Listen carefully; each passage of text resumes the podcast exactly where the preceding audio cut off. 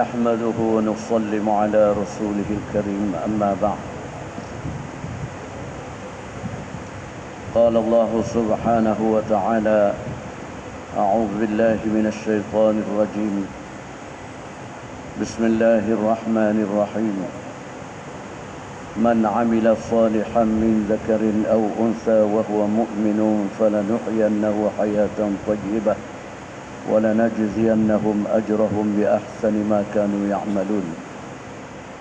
وقال الله سبحانه وتعالى ومن أعرض عن ذكري فإن له معيشة ضنكا ونحشره يوم القيامة أعمى قال رب لم حشرتني أعمى وقد كنت بصيرا قال كذلك أتتك آياتنا فنسيتها وكذلك اليوم تنسى. صدق الله العظيم. قال رسول الله صلى الله عليه وسلم كل أمتي يدخلون الجنة إلا من أبى. قيل ومن يأبى يا رسول الله؟ قال من أطاعني دخل الجنة ومن عصاني فقد أبى. وقال عليه الصلاة والسلام من يرد الله به خيرا يفقه في الدين أو كما قال عليه الصلاة والسلام Tuan-tuan dan pelajar-pelajar yang dimuliakan oleh Allah Subhanahu wa taala. Allah Subhanahu wa taala telah hantarkan kita dalam dunia dengan maksud dan tujuan yang besar. Sedangkan umur kita sedikit. Lebih lagi kita umur umat Nabi sallallahu alaihi wasallam Ammaru ummati baina sittin wa sab'in.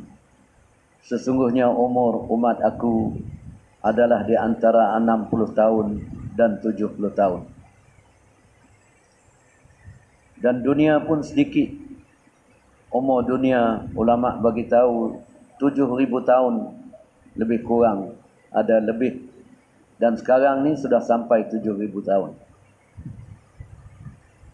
Dan umur kita yang Allah bagi walaupun sedikit tetapi maksud dan tujuannya besar. Kalau kita tak fikir, kita tak renung dan kita tak usaha, maka umur kita akan habis. Dengan tak sempat nak tunai maksud dan tujuan yang Allah hantar kita ke dunia. Dalam ayat Al-Quranul Karim, Allah Subhanahu wa taala bagi tahu wa ma khalaqna as-samawati wal arda wa ma bainahuma la'ibin ma khalaqnahuma illa bil haqq walakinna aktsarahum la ya'lamun Allah tidak ciptakan tujuh lapis langit dan tujuh lapis bumi. Wa ma bainahuma dan barang-barang di antara kedua langit dan bumi la'ibin dengan main-main dengan sia-sia tidak. Ma khalaqnahuma illa bil haqq apa yang Allah ciptakan langit bumi bulan bintang matahari dan barang di antara kedua langit bumi illa bil haqq melainkan dengan sebenar. Ada tujuan dan ada maksud. Karena Allah Subhanahu wa taala Maha Agung. Dia adalah khalik pencipta. Dia adalah malik penjaga. Dan dia adalah razik pemberi rezeki. Dia adalah dia adalah hafiz dan pemelihara. Maka setiap perbuatan Allah Subhanahu taala ada maksud dan tujuan. Walaupun seekor nyamuk lalat binatang yang kecil-kecil ada tujuan walaupun selai rumput ataupun duri ada tujuan. Karena Allah bukan buat dengan main-main. Walakinna aktsarahum la ya'lamun. Tetapi kebanyakan manusia la ya'lamun. Mereka tidak mengetahui. Mereka tidak tahu apakah maksud Allah ciptakan langit bumi bulan bintang matahari. Lebih lagi manusia dia tak tahu maksud dan tujuan Allah ciptakan manusia sedangkan benda-benda lain Allah Subhanahu wa taala jadi nah makhluk Allah Subhanahu Wa Taala yang mana semuanya kecil. Ketua bagi makhluk adalah manusia. Allah ciptakan manusia sebagai khalifah. Allah hantar manusia ke dunia dan Allah jat, tundukkan dunia kepada manusia. Dan dalam hadis kursi Allah Subhanahu wa taala bagi tahu sesungguhnya dunia innamad dunya khuliqat lakum. Dunia ni Allah telah ciptakan untuk kamu. Allah Subhanahu wa taala tidak larang kita mari dalam dunia nak buat kerja, nak buat perniagaan, nak buat ladang, nak buat kebun, ha, nak jadi nelayan. Ha. Allah tidak larang kita. Karena Allah ciptakan dunia memang untuk manusia. Karena manusia ni Allah Subhanahu wa taala jadi khalifah. Allah khidmatkan kepada manusia dengan makhluk-makhluk. 18,000 makhluk untuk khidmatkan kepada manusia. Wa antum tapi kamu wahai manusia khuliqtum diciptakan kamu dijadikan kamu lil akhirah untuk akhirat. Allah tidak cipta manusia untuk dunia. Sebab Allah dah cipta dunia untuk manusia. Allah tak mau manusia susah-susah untuk dunia. Ha. Karena Allah Subhanahu taala jadikan manusia ni untuk akhirat. Ada lagi satu negeri yang mana besar yaitu negeri akhirat. Dan di sana ada dua tempat di akhirat. Fariqum fil jannah wa fariqum fis sa'ir. Satu gulung gulungan akan dibawa kepada jannah. Orang-orang yang beriman, orang-orang yang tahu maksud dan tujuan yang Allah hantar dia ke dunia wa fariqum fis sa'id dan satu tempat lagi dibawa manusia masuk ke dalam neraka sa'id yang bernyala-nyala siapa orang yang tidak tahu maksud dan tujuan yang Allah hantar dia ke dunia. Jadi tuan-tuan dan saudara mulia maksud Allah hantar kita bukan untuk makan minum pakaian. Yang ni Allah bagi kepada semua makhluk. Walaupun binatang-binatang. Allah bagi makanan, pakaian, perhiasan bagi binatang-binatang juga.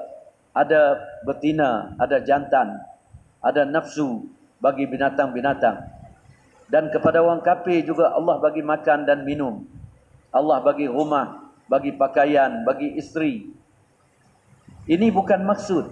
Ini sebagai keperluan dan hajat supaya manusia sempurnakan maksud maka Allah bagi hajat kepada manusia. Dan hajah manusia, Hadraji rahmatullah alaih bagi tahu adalah lima perkara saja. Ini sebagai hajat. Sama ada orang kafir, orang Islam, orang beriman, orang tidak beriman, orang kaya, miskin, raja, rakyat, laki-laki, perempuan, orang bandar, orang kampung. Cuma lima perkara saja sebagai hajat. Sama ada harta banyak, harta sedikit, sama ada kaya ataupun miskin, sama ada jadi kerajaan ataupun jadi orang biasa, sama ada orang alim ataupun orang awam. Nah, lima perkara saja yang Allah bagi sebagai hajat manusia. Hajat ni Allah Subhanahu taala ha, hadraji bagi tahu lima perkara ni setiap orang perlu kepada hajat tadi. Pertama makan dan minum. Binatang pun nak makan, nak minum. Allah bagi juga pada binatang. Orang kafir pun Allah bagi makan dan minum. Ini sebagai hajat. Yang kedua, pakaian. Allah bagi pakaian. Kepada orang kafir pun Allah bagi pakaian. Yahudi, Nasara, Majusi, orang Islam pun Allah bagi pakaian. Pakaian ni sebagai hajat. Dan yang ketiga, rumah tempat kita tinggal. Sama ada rumah besar ataupun kecil. Ini sebagai hajat manusia. Dan yang keempat, isteri, suami. Suami dan isteri. Laki-laki dan perempuan. Dua-dua sebagai hajat manusia. Orang laki-laki perlu pada perempuan untuk jadikan isteri. Orang perempuan perlukan pada laki-laki untuk jadikan suami. Ini juga sebagai hajat. Dan yang kelima, perhiasan. Ha, bagi orang laki-laki, ada perhiasan boleh jadi Perdana Menteri, ha? boleh jadi pemerintah, ada pakaian, ada jam, ada cincin, ha? ada perhiasan, ada kereta, ada mutu, ada kapal terbang. Ini sebagai perhiasan.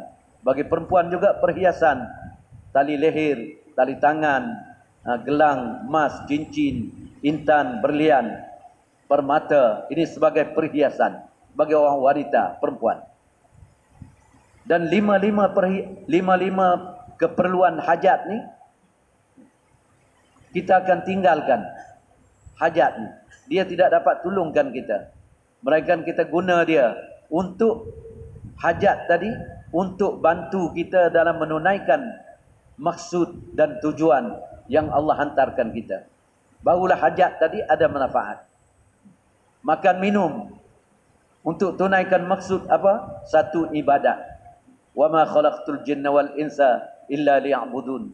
Tidak Allah cipta jin dan manusia mereka untuk ibadah jadi kita guna makan minum untuk kuatkan ibadat kenapa kita makan kenapa kita minum supaya kita kuat tubuh badan kita kuat dapat beribadah kepada Allah Subhanahu taala itu maksud dan yang kedua maksud umat ni yaitu kuntum khairu ummatin ukhrijat linnas ta'muruna bil ma'ruf wa tanhauna 'anil munkar wa tu'minuna billah.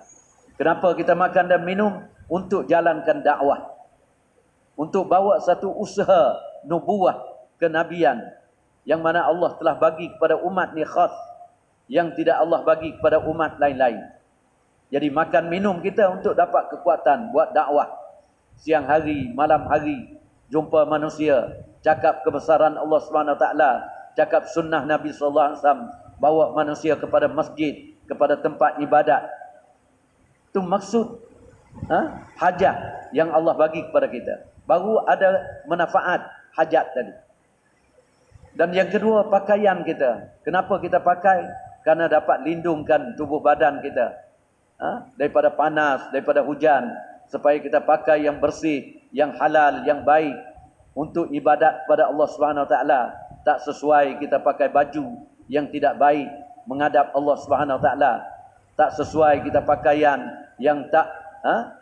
yang tak sesuai pakaian yang tak baik pakai seluar pakai baju yang tidak berbaik ha? yang tidak ada apa akhlak menghadap Allah Subhanahu Wa Taala karena menghadap Allah Subhanahu Wa Taala Allah Subhanahu Wa Taala suci kita sebab itulah diperlukan kita wudu man tawaddaa lis-salah siapa yang ambil wudu untuk solat fa ahsanal wudu'a maka dia mengelokkan mencantikkan wudu tadi mengikut sunnah Nabi sallallahu alaihi wasallam ha.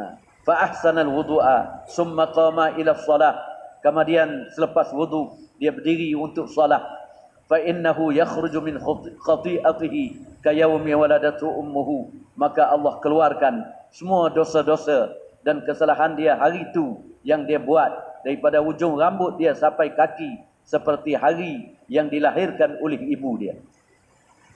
Allah suruh kita suci dalam ibadat. Sebab tu dalam ibadat tak boleh kita bergurau. Kerana maksud ibadat, pakaian kita pun kena pilih.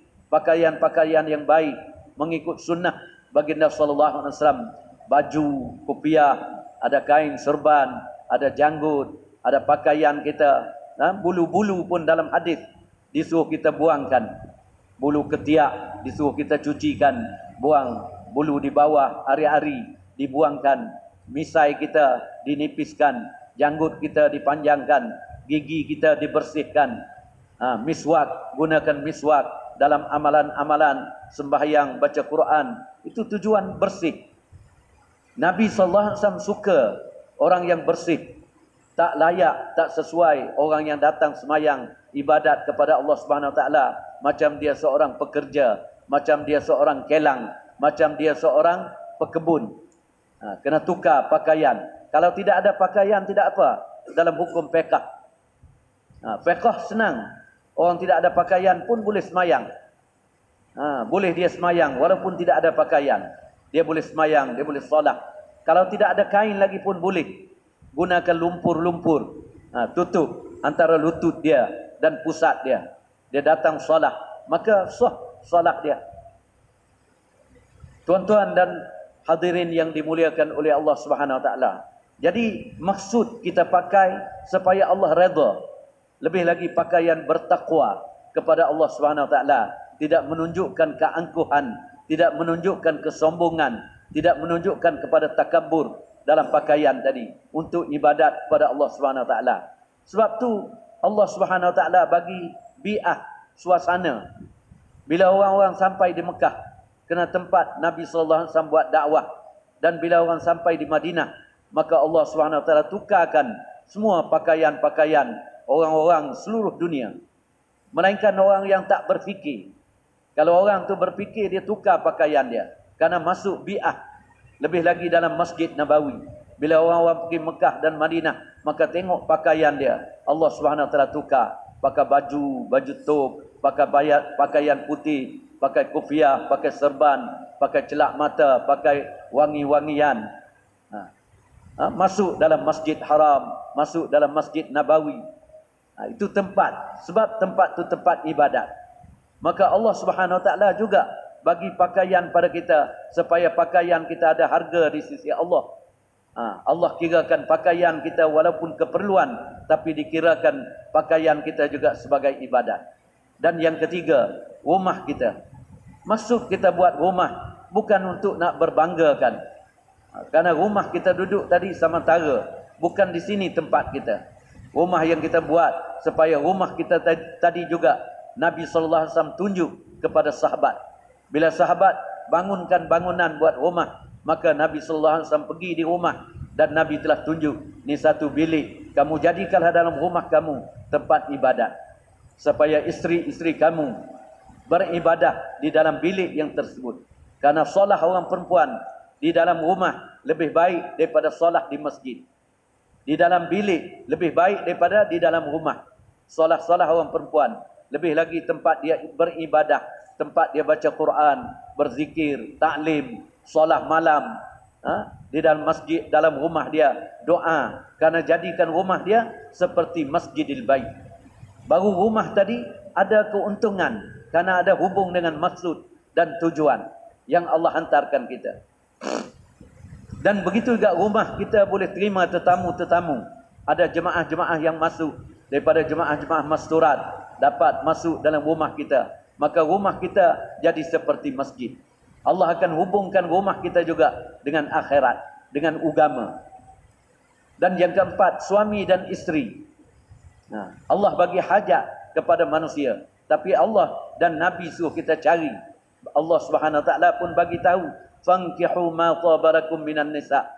Allah suruh kita kahwin dengan nisa. Dengan orang perempuan. Tak boleh kahwin laki-laki sama laki-laki. Wanita sama wanita tak boleh. Disahkan kahwin laki-laki dan wanita. Ha. Kahwin. Kenapa kahwin? Untuk jagakan nafsu kita. Kejahatan kita. Jangan buat zina. Jangan buat maksiat. Jangan buat untuk ikut nafsu dan kesukaan kita. Baru kahwin kita tadi jadi ibadat. Dan dalam kahwin kita juga disuruh tarbiyah. Nabi sallallahu alaihi wasallam suruh kahwin, cari wanita-wanita yang salihah. Ad-dunya mata'un. Dunia ni mata' perhiasan. Tidak ada harga di sisi Allah Subhanahu taala. Sama saja. Emas, perak, intan, berlian, harta, pangkat, semua sama saja. Mata' wa khairu mata'id dunya al-mar'atu salihah dan sebaik-baik mata benda dunia adalah perempuan salihah. Kawinlah, carilah isteri-isteri salihah. Supaya dalam rumah tadi, Nabi SAW bagi tahu, bila dalam rumah tadi jadi satu bilik, kamar untuk tempat ibadat. Bila sampai bulan Ramadan, bagi laki-laki terus pergi ke masjid 10 hari akhir untuk beritikaf. Ha, untuk cari Lailatul Qadar. Lailatul Qadr khairun min alfisah. Di masjid-masjid. Hari-hari yang ganjil malam yang ganjil daripada 21, 23, 25, 27, 29 dan bagi wanita-wanita tadi maka dia boleh beriktikaf dalam bilik dalam rumah dia tadi kerana rumah dia tadi dia seimbang sama tempat ibadat sama dengan masjid kerana di masjid ada dakwah ada taklim taklum zikir ibadah. Dan di rumah juga ha? di rumah juga ada dakwah ada enam sifat. Muzakarah ada taklim enam ada taklim kitabi. Dan juga ada halqah tajwid. Dan dalam rumah juga ada mesyuarat dan ada tashkil. Maka rumah tu sama seimbang dengan masjid.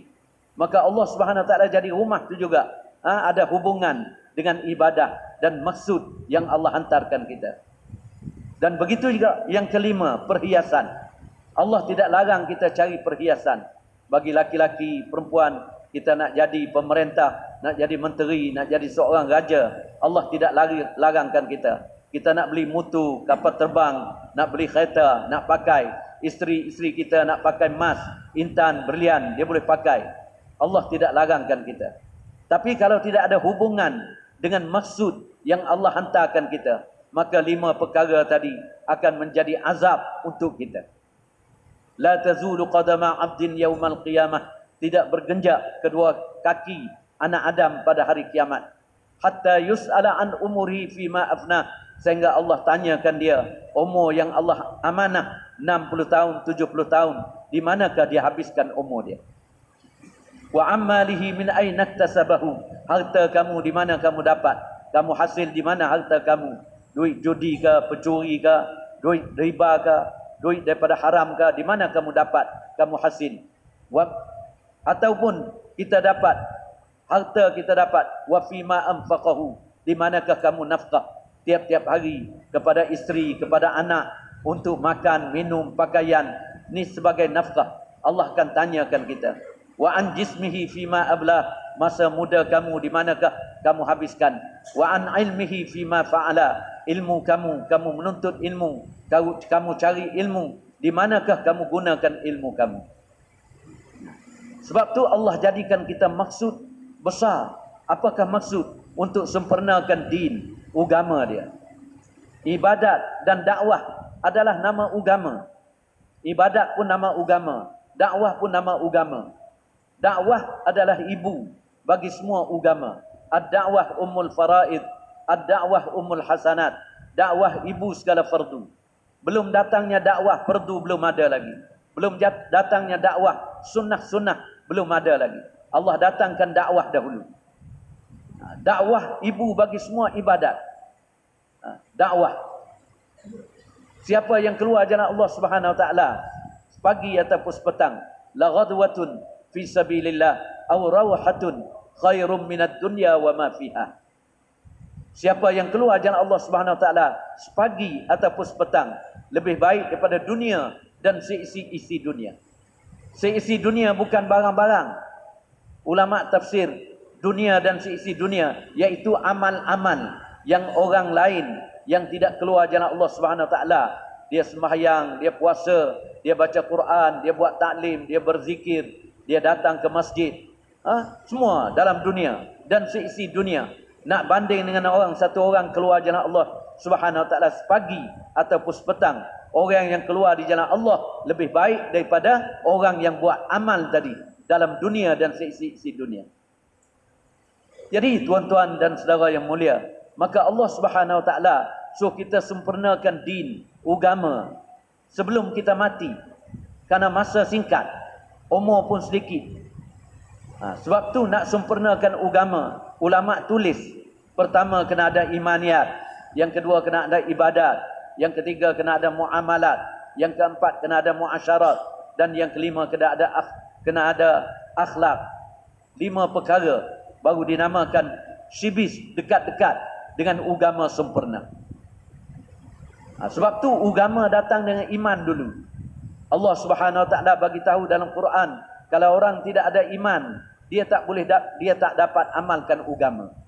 Karena agama dapat amalkan dengan dengan kuwatul iman kekuatan iman saja. Ya ayyuhalladzina amanu. Ya ayyuhalladzina amanu taqullah. Wahai orang-orang beriman, hendaklah kamu takwa, takut kepada Allah haqqa tuqatih dengan sebenar-benar takut. Jadi Mufti Zana Abidin Pakistan dan mufassirin bagi tahu Allah tidak panggil ya ayyuhan nas sedangkan an-nas hamba bagi Allah Subhanahu taala qul a'udzu birabbin nas Allah Rabbun Nas. Tapi bila nak panggil manusia masuk dalam agama, maka Allah tidak panggil manusia. Allah tidak mengatakan, Ya ayyuhan nas, ha, wahai manusia, ittaqullah, hendaklah kamu takut kepada Allah haqqa tuqatih dengan sebenar-benar takut. Tidak, bila nak suruh amalkan agama, maka Allah panggil dengan lafaz iman. Ya ayyuhallazina amanu taqullah. Wahai orang-orang yang beriman, hendaklah kamu takwa, takut kepada Allah. Kalau orang tak beriman, dia tak reti nak takut kepada Allah. Karena pesanan Allah ni, pesanan wajib bagi setiap orang. Laki-laki, perempuan, kaya, miskin, orang awam, orang alim, orang bandar, orang kampung. Ha? Jadi raja, jadi rakyat. Ini pesanan Allah umum kepada setiap orang. Orang beriman. Pesanan sebagai pesanan wajib. Wahai orang beriman, ittaqullah. Hendaklah kamu takut kepada Allah. Haqqa tuqatih.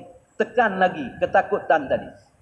Dua kali Biasanya kalau dalam khutbah, orang-orang baca khutbah, ayat-ayat khutbah, ittaqullah.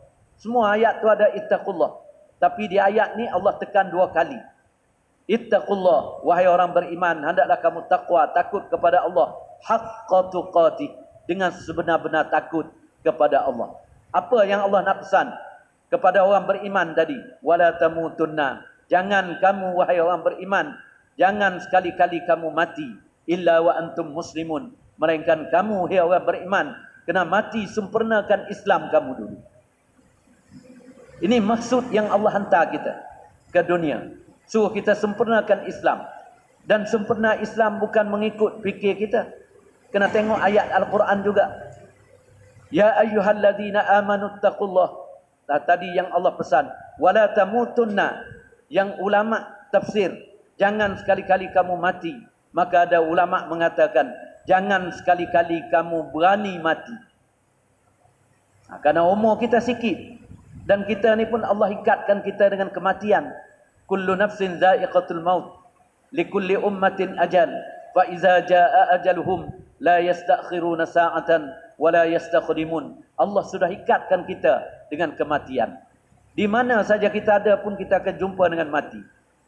Ha, tapi di ayat ni Allah larang kita Kenapa tak bagi kita mati?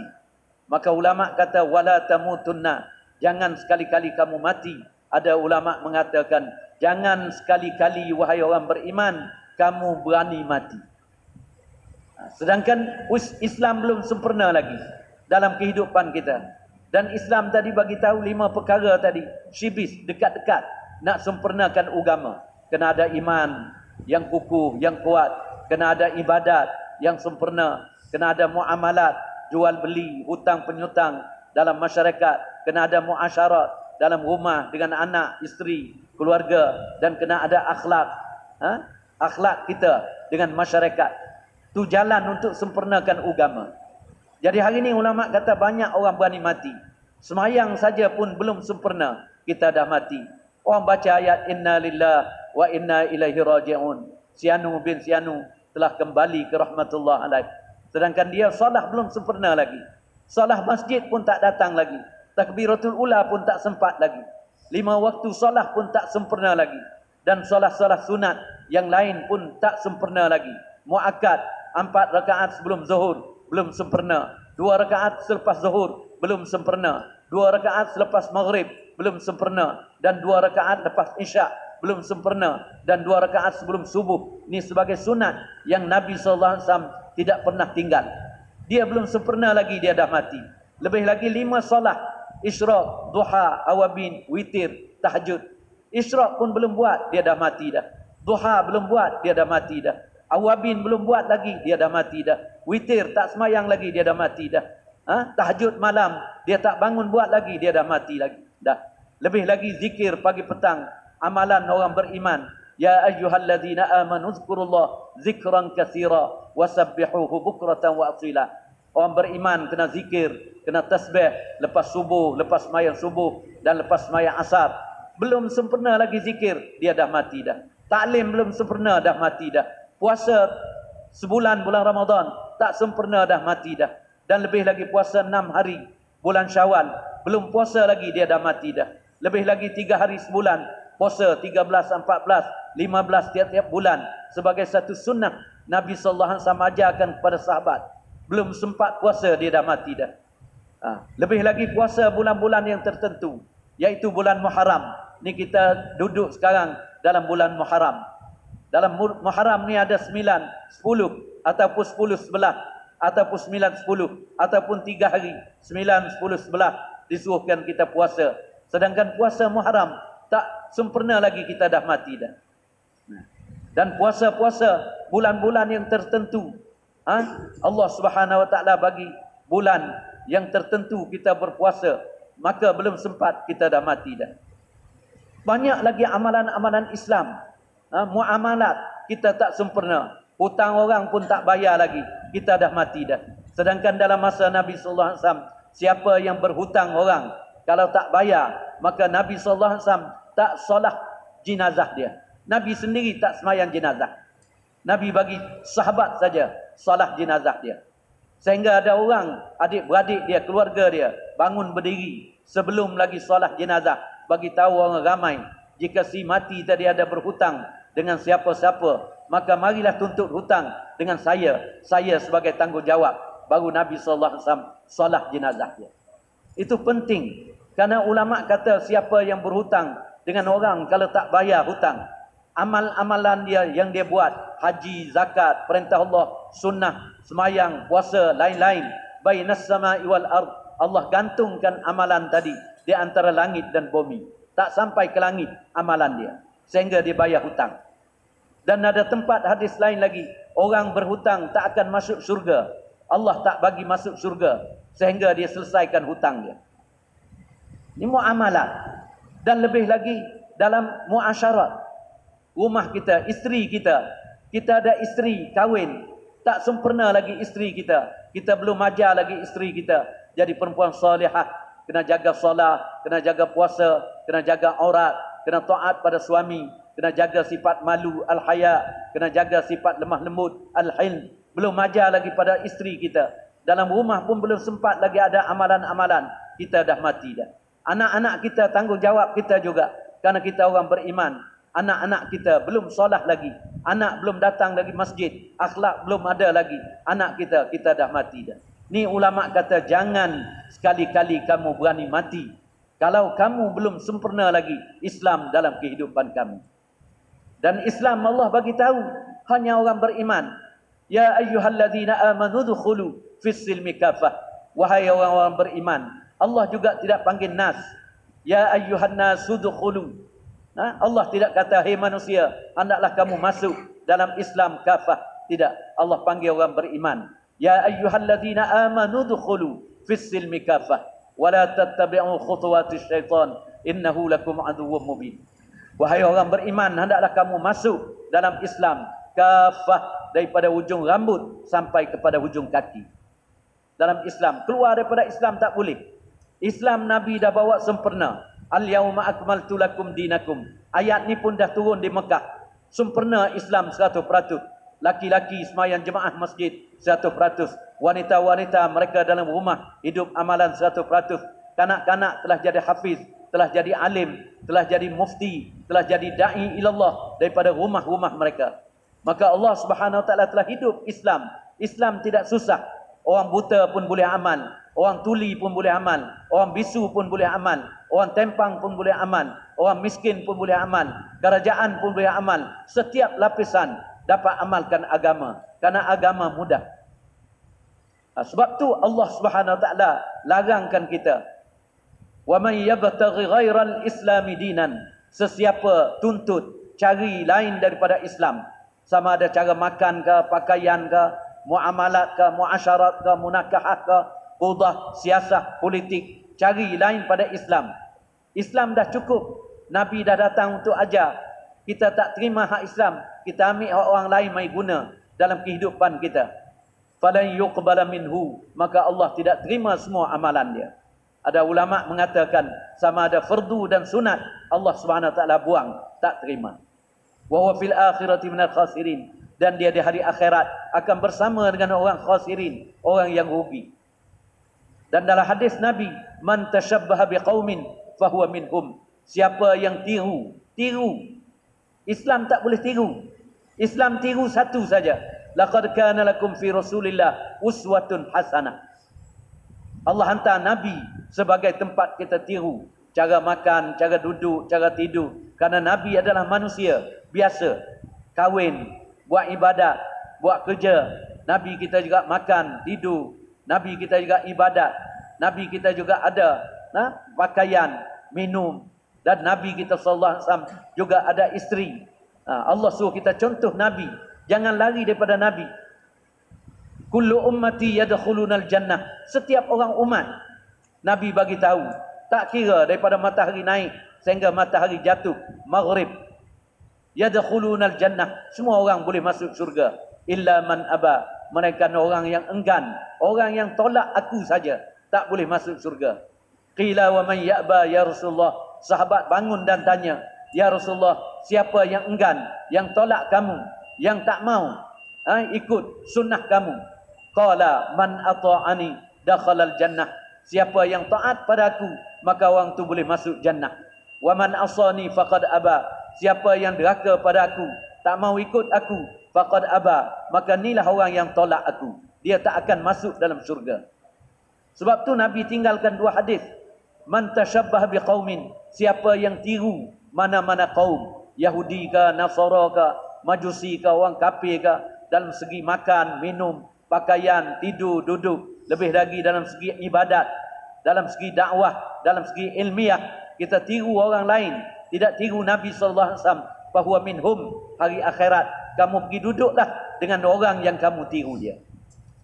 Man tashabbaha biqaumin husyira ma'hum.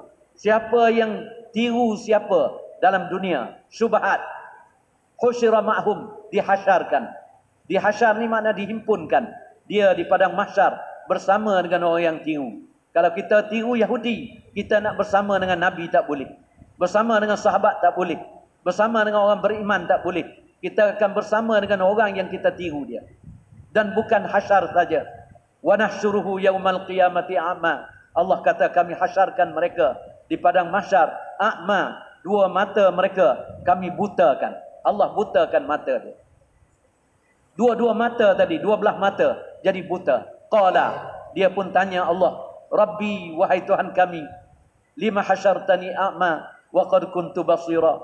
Kenapa ya Allah kamu hasyarkan kami di sini a'ma jadi orang buta ya Allah wa qad kuntu basira dan sesungguhnya sedang kami di dunia kami lihat kami bukan orang buta tapi hari ini jadi orang buta ya Allah. Kenapa ya Allah? Qala Allah pun jawab. Kadzalika ataska ayatuna fanasitaha wa kadzalika al-yawma tunsa. Ya demikian hambaku. Karena bila aku hantar ayat aku kepada kamu untuk sempurnakan agama, aku telah hantarkan Quran, kitab, aku telah hantarkan nabi kepada kamu, pendakwah kepada kamu, ulama-ulama kepada kamu, dai-dai kepada kamu supaya kamu dapat sempurnakan agama, belajar dalam hidup 60 tahun untuk sempurnakan agama. Biarlah rumah tak sempurna, tidak apa. Biarlah makan minum tak sempurna, tidak apa. Biarlah pakaian tak sempurna, tidak apa. Biarlah isteri suami tak sempurna, tidak apa. Biarlah perhiasan tak sempurna, tidak apa. Asalkan kamu sempurnakan agama. Maka aku telah hantarkan Nabi kepada kamu. Telah buat usaha sehingga agama jadi sempurna. Untuk jadi contoh kepada kamu. Fanasitaha. Tiba-tiba kamu lupa Allah kata. Kamu buat lupa lupa agama, lupa Quran, lupa hadis, lupa kedatangan Nabi sallallahu alaihi wasallam dan lupa maksud yang aku hantarkan kamu. Wa kadzalikal yauma tunsa. Demikianlah hari ini bila kamu di dunia kamu lupa kepada aku dalam masa 60 tahun, 70 tahun umur kamu, kamu habis dengan keperluan hajat-hajat kamu, kamu tidak tunaikan maksud yang aku hantarkan kamu untuk sempurnakan din. Wa kadzalikal yauma tunsa. Demikianlah hari ini pun aku lupa kepada kamu. Nabi sallallahu alaihi wasallam bagi tahu Allah sengaja buat lupa kepada dia dalam keadaan buta matanya di padang mahsyar. Bukan sehari, bukan 60 tahun, bukan 100 tahun. Allah butakan mata dia 50 ribu tahun di padang mahsyar. Jadi tuan-tuan dan pelajar-pelajar dan hadirin yang mulia. Inilah maksud kalaulah kita tak jaga hak ni, ha, banyak orang mati tak sempat sempurnakan Islam. Tapi kita alhamdulillah Allah Subhanahu Wa Taala telah bantu kita dengan dakwah, dengan kerja dakwah. Ha, ummul faraid, ummul hasanat iaitu dakwah. Kalaulah kita buat dakwah, maka Allah akan mudahkan semua amalan-amalan tadi. Allah akan mudahkan. Tengok hari ini, hampir 100 tahun dakwah sudah masuk di Malaysia, di Thailand, di seluruh alam. Lebih kurang 95 tahun daripada 1924 atau 25. Sekarang sudah 2000, 2019. Ha? Hampir 95 tahun. Allah Subhanahu Wa Taala datangkan usaha dakwah tiap-tiap tempat. Melalui dakwah lah wanita-wanita kita Masya Allah boleh jadi masturat, boleh jadi hafizah, boleh jadi alimah. Ni adik-adik kita melalui dakwah lah boleh jadi hafiz Quran, boleh duduk di madrasah. Melalui dakwah lah tuan-tuan dan orang sekarang boleh datang ke masjid. Allah makmurkan masjid. Melalui dakwah lah pondok-pondok, ustaz-ustaz, ulama-ulama, madrasah-madrasah telah hidup. Melalui dakwah lah Allah Subhanahu Wa Taala telah hidupkan zakat. Melalui dakwah lah telah hidupkan orang pergi buat haji. Lebih lagi hari ini berapa banyak orang datang pergi buat haji ke Mekah. Melalui dakwah lah banyak orang boleh hidup amalan umrah. Melalui dakwah lah banyak orang dapat berpuasa. Melalui dakwah lah banyak orang dapat taklim, dapat belajar. Melalui usaha dakwah dapat orang gunakan harta dan diri untuk agama Allah. Inna Allah hashtara minal mu'minina anfusahum wa amwalahum bi anna lahumul jannah. Sesungguhnya Allah telah beli diri orang beriman, harta orang beriman bi anna lahumul jannah. Allah bayar jannah, bayar syurga kepada dia. Jadi tuan-tuan dan saudara mulia, maksud supaya kita jadi orang beriman untuk dapatkan agama, maka Allah telah bagi usaha dakwah. Wujudul dakwah, wujudul iman. Bila ada dakwah, maka iman kita Allah Subhanahu Wa Taala akan zahirkan.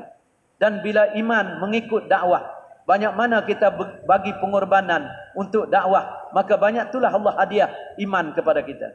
Kalau banyak kita hadiah, kita buat usaha agama macam Abu Bakar Siddiq radhiyallahu anhu, habis seluruh harta untuk agama, untuk dakwah, seluruh diri masa untuk dakwah, maka Allah Subhanahu Wa Taala bagi hadiah apa kepada Abu Bakar?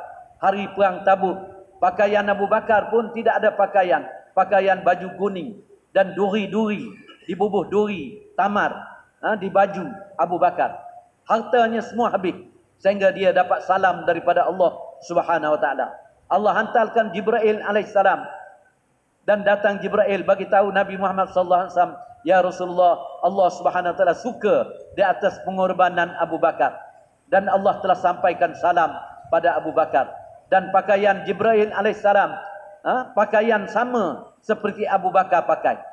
Maka Nabi SAW tertanya, wahai wahai Jibril alaihissalam, kenapakah Tuhan hamba pakaian hari ini sama dengan Abu Bakar pakai?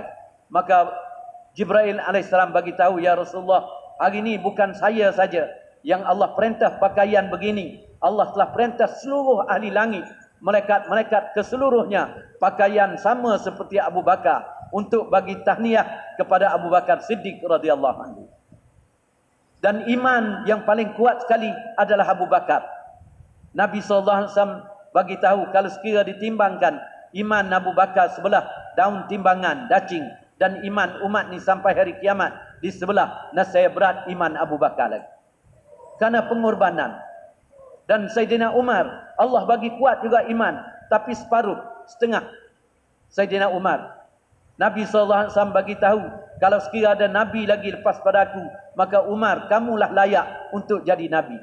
Dan Umar dalam hayatus sahabat ada tulis kekuatan Umar. Nabi SAW bagi tahu, wahai Umar, bila kamu mati dalam kubur, orang lain pun mati semua, datang mukar nakir akan tanya soal mereka, man rabbuka wa man nabiyyuka wa ma dinuka? Siapa Rabb kamu? Siapakah Nabi kamu? Dan apakah agama kamu? Mukar nakir akan tanya. Tapi kamu Umar dengan kekuatan imar, iman dan agama yang ada pada kamu. Karena buat pengorbanan di atas agama. Wahai Umar, kamu akan berdiri Nabi bagi tahu. Sehingga Umar berdiri dalam kubur. Bila Mukar nakir tanya dia, soal dia. Umar kembali balik tanya soal Mukar dan nakir. Mar Rabbukuma, siapa wahai Mukar nakir, Tuhan kedua kamu. Waman nabiyyukuma siapa nabi kedua kamu? Wama dinukuma siapa agama kedua kamu? Sehingga Mukar dan Nakir dua-dua tadi saling berpaling dan tanya, "Eh, kita datang untuk soal dia ke ataupun dia soal kita?" Ya Allah bagi kekuatan iman melalui pengorbanan. Nah, sebab tu tuan-tuan dan saudara dia, siapa yang buat pengorbanan banyak, maka Allah bagi iman banyak. Dan siapa yang dapat iman banyak, maka Allah akan sempurnakan din, agama sebelum dia mati. Dia sempurnakan agama, isteri dia, anak dia, dalam rumah dia, dalam perniagaan dia, dalam pakaian dia, dalam kehidupan dia, seluruh hidup Allah sempurnakan agama sebelum dia mati, tuan-tuan. Sebab tu kita semua kena niat untuk buat usaha. Banyak mana kita buat usaha. Sekarang ni Alhamdulillah. Tuan-tuan daripada Kelang belajar keluar tiga hari. Alhamdulillah. Ini pun satu nikmat. Tapi kita kena tingkatkan. Maka akan datang. Istiqamah tiga hari kita siap bulan. Dan istiqamah naikkan tingkatan kita kepada sepuluh hari. Kepada empat puluh hari. Kepada empat bulan.